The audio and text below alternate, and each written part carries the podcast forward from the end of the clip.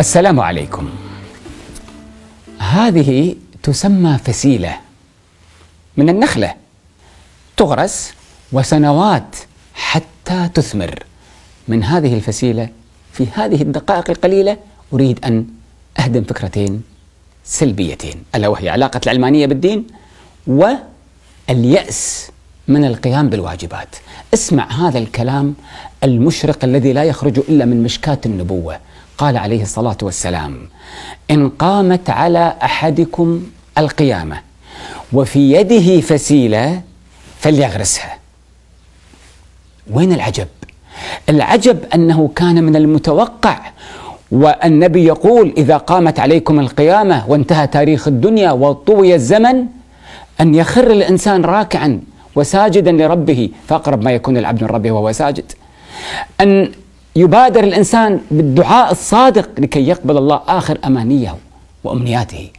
أن يتوب إلى الله توبة صادقة في اللحظات الأخيرة من كل موبقاته وصغائره وكبائره.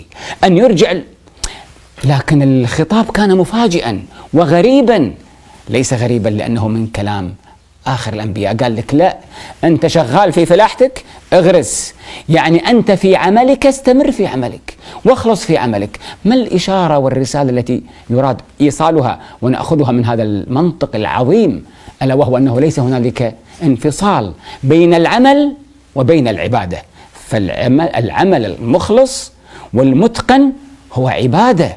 وهذه الازدواجية التي صدرتها لنا العلمانية الغربية فصلت بين العمل والعبادة. العلمانية فصلت اولا بين السياسة والدين ثم فصلت بين الاقتصاد والدين ثم فصلت بين العلاقات بين الجنسين والدين إلى أن جاءت العلمانية الشاملة وجففت الدين من الحياة إلا في طقوس موسمية إلى آخره. لا يا حبيبي نحن عندنا تسير على الأرض ونفسك متصلة بالسماء والعمل مندمج بالعبادة. هذا تصحيح المفهوم الأول. المفهوم الآخر ألا وهو بالله عليكم قامت القيامة فلماذا يأمرني النص النبوي الشريف بأن أغرس زرعة والزرعة لها عمر ولها ظروف طبيعية ولها, نواميس تحكمها.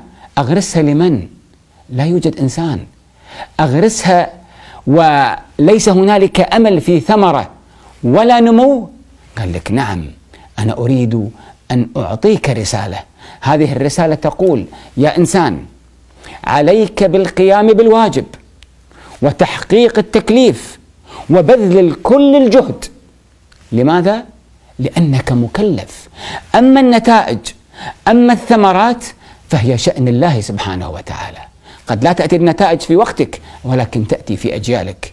نعم إنها رسالة إيجابية موجزة موحية قوية دالة تختصر لنا وظيفة الإنسان وتدمج الدنيا بالآخرة والدين بالحياة وتدفع لمزيد من الإنجاز وتطرد اليأس. شكر الله لكم.